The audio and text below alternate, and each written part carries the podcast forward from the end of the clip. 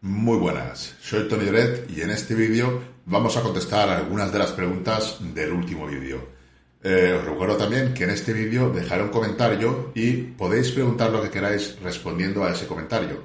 Suelo dar prioridad a las que se responden a ese comentario, primero porque me llega la notificación y segundo porque si alguien mm, escribe sin responder a ese comentario, no me da la sensación de que se haya visto el vídeo y que haya entendido cómo funciona esto. Entonces tampoco me asegura que vaya a ver mi respuesta. Por eso doy prioridad a los que, a los que preguntéis respondiendo a mi comentario. Os lo dejo debajo y responder a ese comentario. Vamos pues allá con las preguntas. Eh, para personas principiantes, ¿sería mejor opción hacer rango completo por tema de técnica en los ejercicios? Eh, tendéis a polarizarlo todo. Yo en un vídeo para más músculo dije que el rango parcial también era bueno para hipertrofia, pero no dije que fuera mejor que el rango completo. Y tampoco digo que el rango completo sea mejor que el parcial. Son simplemente opciones que tenemos y que podemos usar si sabemos qué es lo que estamos haciendo y por qué, ¿vale? En principio, el rango completo en principiantes no es que sea mejor, es que debería ser obligatorio. Debería ser obligatorio, tienes que hacer el ejercicio lo mejor posible y un principiante no va a tener ninguna limitación en un principio porque las cargas, principiante intermedio o incluso avanzado, las cargas no lo van a limitar. Entonces, eh, el rango completo siempre va a ser, en principio, mejor opción, pero con rango parcial se puede ganar masa muscular. ¿Por qué? Por ejemplo, pues bien, a mí podría interesarme un rango parcial o un rango que no fuese completo, por ejemplo, por ejemplo cuando me pongo una hammer 200 kilos y hago repeticiones, cuando yo estoy haciendo repeticiones y la hago desde aquí hasta esta zona, esta última parte, aquí lo que va a entrar es el tríceps. Y obviamente el tríceps no va a poder con 200 kilos, a no ser que seas una bestia de 150 kilos de peso. Yo no es, mi caso, entonces yo no voy a poder con 200 kilos en la hammer. Entonces hago el recorrido que me permite trabajar el, pectoral y esta última parte, sinceramente, no me interesa, pero alguien que tiene 80 kilos, 100 kilos, 120, no va a pasar nada si consigue hacer todo el rango del recorrido. ¿Cuándo podría cambiar el rango? Si, por ejemplo, llegas a la repetición número 8 y esta última parte del recorrido no la haces, puedes continuar haciendo esta parte, entonces vas a continuar estimulando el pectoral, ¿no? Ese sería alguno de los motivos. Hay muchas maneras más de por qué aplicar el recorrido parcial en algunos casos, pero en ningún momento yo digo que sea mejor. Simplemente digo que se puede hacer. Hay que entender el contexto de las cosas y sobre todo no polarizar, ¿vale? Porque en este mundillo la gente polariza mucho, se va a los extremos con demasiada facilidad, cuando realmente lo que tenemos son muchas herramientas que podemos usar, sobre todo si las usamos correctamente, y obtener beneficios con ellas. No polarizar. ¿Cuántas series se recomiendan si quieres aumentar glúteos? Había visto en uno de tus vídeos que recomendabas cierto rango de repeticiones, pero ¿cuántas series de estas repeticiones se recomienda? Si por ejemplo hago seis diferentes ejercicios, te lo agradecería de todo corazón. Mm, es raro que yo recomiende series o que yo recomiende repeticiones. De hecho, dudo mucho que lo haya dicho yo. Porque es algo muy individual. Y no suelo hacer recomendaciones generalistas. Eso ya se encarga otra gente, de hacer cuántas, de limitarte y decirte cuántas series puedes hacer o cuántas repeticiones son las óptimas. Eso ya que lo haga otra gente. En mi caso nunca lo he hecho, que yo sepa, que yo recuerde. Sí que te digo que puedes obtener hipertrofia en muchos rangos de repeticiones porque es así. Y luego, el tema de, ejercicio aquí, en tu caso, para optimizar la hipertrofia, quizás, si haces seis ejercicios, quizás lo suyo sería dividirlo en, en varias sesiones. El glúteo es un, es un grupo muscular que tolera bastante volumen, entonces podrías dividirlo en dos sesiones de entrenamiento, o seis ejercicios, enfatizar los ejercicios que, en los que quieras progresar y quizás esos doblarlos en las dos sesiones o tres incluso por semana si quieres dar prioridad a los glúteos es básicamente para intentar mejorar sería aumentar el volumen. No las, las series aumentarían a base de aumentar el volumen. Por ejemplo, si haces dos sesiones de entrenamiento y haces 12 series en cada una de las dos sesiones, si lo divides en tres sesiones de entrenamiento y haces 10 series en cada sesión o 9 series, vas a estar haciendo mucho más volumen que antes cuando hacías dos sesiones de entrenamiento y te vas a poder recuperar porque no son 12 series, son 9, son 10, son 8.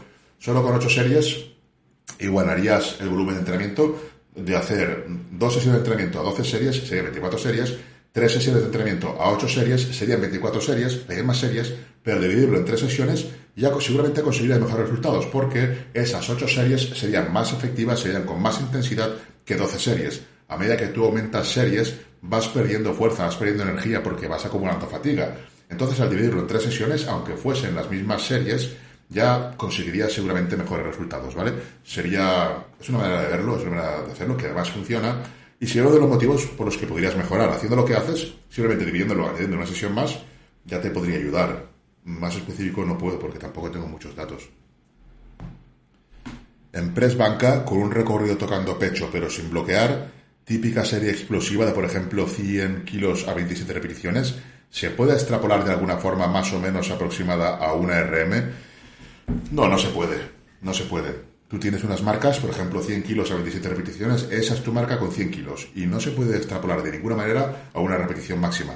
Esto probablemente serían unos 180 kilos eh, teóricos o, 185 kilos a, a una repetición máxima en banca. Pero probablemente, luego en la realidad, si tú estás acostumbrado a trabajar con 100 kilos, te puedes poner 185 kilos y que te se caiga la, barra o no puedas subirla. O simplemente que te duelan los codos, articulaciones, etcétera, porque no están acostumbrados, no están adaptados a esas cargas. Entonces, no se puede extrapolar, ¿vale? Cualquier calculadora que te diga tal es, es vamos, cualquier parecido con la coincidencia sería Cualquier parecido con la realidad sea pura coincidencia, no se puede extrapolar. Sin embargo, si habláramos de, por ejemplo, cuatro repeticiones, ya sería más fácil extrapolar, eh, hacer cálculos, pero con tantas repeticiones es imposible. Lo sé porque yo también hago muchas repeticiones, pero yo sé con 200 kilos dudo mucho que pudiera. Si en mi época sí que hacía con 175, 180, 5 o 6 repeticiones hice, pero 200 mm, kilos, 200 y pico es mucho peso. Tienes que adaptarte, necesitas un proceso o sea que hacer 100 kilos a 27 repeticiones no equivale a que puedas hacer con 185 kilos una repetición, a no ser que también juegues con el otro rango, el rango, el rango, rango bajo, con cargas muy elevadas y estés adaptado también. Entonces ya se podría extrapolar. Tú, por ejemplo, no hay nadie que te lo pueda decir, pero lo puedes calcular. Tú puedes calcular ahora tu 1RM y saber que con 100 kilos haces 27 repeticiones y tu 1RM, pongamos que son 180, si luego haces 30 repeticiones o 32, seguramente muevas 185 kilos. Se podría, para uno mismo, sacar cálculos, pero no de forma global para todo el mundo. No sé si me he explicado bien qué. Pero bueno, entonces una sentadilla media podría valer, ¿verdad, Tony? Una sentadilla podría valer, no es que podría valer, es que vale. Vale, pero vale para trabajar las fibras que están involucradas en esa parte del recorrido de la media sentadilla. Cuando menos bajes, pues menos fibras va a estar involucrada entonces seguramente en menos partido le saques al ejercicio, pero que valer vale, valdrá en esas fibras. Y si tú la serie, aunque sea una media sentadilla, la llevas muy cerca del fallo, vas a ejercer una tensión mecánica muy fuerte en esas fibras que están trabajando y vas a generar hipertrofia en esas fibras que estás trabajando. Sí que vale. Quien diga que no, pues que no es lo óptimo. Sí, no es lo óptimo, pero vale para, para producir hipertrofia. Muy buen vídeo. Una pregunta. ¿Haces series a un rango parcial en la parte de mayor contracción del curl de bíceps, podría ayudar a aumentar más el pico de este. hacer series a un rango parcial en la parte de mayor contracción del curl de bíceps podría ayudar a aumentar más el pico de este. Mm, no tiene por qué. No tiene por qué, ¿vale? Eh, hay que entender que cuando hacemos un recorrido parcial, lo que hacemos es cambiar el perfil de resistencia del ejercicio. Cada ejercicio tiene un perfil de resistencia. En una zona cuesta más, en otra menos, cada ejercicio funciona así. Cuando tú mm, modificas el rango de recorrido, lo que haces es el perfil de resistencia, cargártelo y solo trabajar el que te interesa. Si te interesa la segunda parte del recorrido, trabajas esta parte del recorrido y lo que enfatizas es esta parte, esta resistencia. Si enfatizas esta, esta. Lo que sucede con el, con el curl de bíceps sería que tú, si quieres trabajar, mm, si quieres aumentar el pico, lo que deberías trabajar es la cabeza corta. Deberías hacer ejercicios con el hombro, con el hombro en flexión, enfatizando más la cabeza corta, o bien así, o bien simplemente en flexión. Así cambiarías lo que sería el perfil de resistencia. Y acortando el recorrido también lo cambiarías, pero vería más óptimo trabajarlo con, el, codo delante del, cuerpo, ¿vale? Para enfatizar más la cabeza corta. Eh, por ejemplo, en, en, lo que serían los bíceps, puedes trabajar, en lugar de centrarme en conseguir un pico, que eso va a venir con mucho tiempo, me centraría en trabajar en, todo, en todo lo que sería el perfil de resistencia del bíceps para trabajarlo en su totalidad. Trabajaría la cabeza larga, enfatizando más la cabeza larga, mejor dicho, con el hombro por detrás, con el codo por detrás del cuerpo, bien sea con, con un banco inclinado, un banco inclinado así, con el, hombro por detrás del cuerpo, trabajaría la cabeza larga, luego normal y luego un ejercicio como el predicador que tuviera el codo por delante del cuerpo. Me centraría más en esos detalles antes de intentar trabajar la cabeza corta, porque es la cabeza corta, el pico del bíceps, porque eso no lo vas a ver hasta largo plazo. Y seguramente todavía puedas meter mucho tamaño en todo el, bíceps antes de que centrarte en, esos puntos. Por ponerte un ejemplo, yo cuando me centré en mejorar el bíceps fue cuando pasaba, pesaba 135 kilos y pasé de 135 a 140 en volumen. Ese volumen en concreto fue el volumen que destiné a los brazos. O sea, que lo que quiero decir con esto es que os centréis en conseguir la mayor hipertrofia en todo el conjunto, ¿no? Eh, hagáis los ejercicios que más os pueden favorecer antes de ir a por esos detalles que no van a aportar ninguna diferencia en estos momentos. Quizás cuando seas muy, muy, muy avanzado sí que vayan a aportar diferencia, pero ahora no. Ahora lo que te va a, aportar diferencias es necesitar comeros, es la máxima hipertrofia que puedas, comer todo lo que puedas, entrenar todo lo que puedas y grupos grandes, ejercicios completos, no pequeños detalles. Esto después, esto para la gente muy, muy avanzada. Por lo menos yo es lo que hice, es lo que recomiendo y es lo que haría si fuera tú. Antes de centrarme en esos pequeños detalles, iría a lo gordo. Si quieres trabajar el bíceps en todo su perfil de resistencia, trabajado de las tres maneras, por ejemplo, y esto vale para cualquier otro ejercicio. Las máquinas, por ejemplo, tienen, hay máquinas de pecho que aquí cuesta mucho, a esta parte no cuesta nada, a esta parte final es imposible. ¿Cómo se mejora el perfil de resistencia? Pues una máquina que en todas las partes cuesta igual. Si encuentras una máquina así, lo que consigues es que el músculo trabaje en su totalidad que no falles por culpa del fallar una parte, mientras que esta todavía tendría, tendría posibilidad de seguir haciendo repeticiones. Eso sería lo ideal. Como eso no se puede conseguir, podemos cambiar eso acortando el recorrido, trabajando la parte que a nosotros nos interese.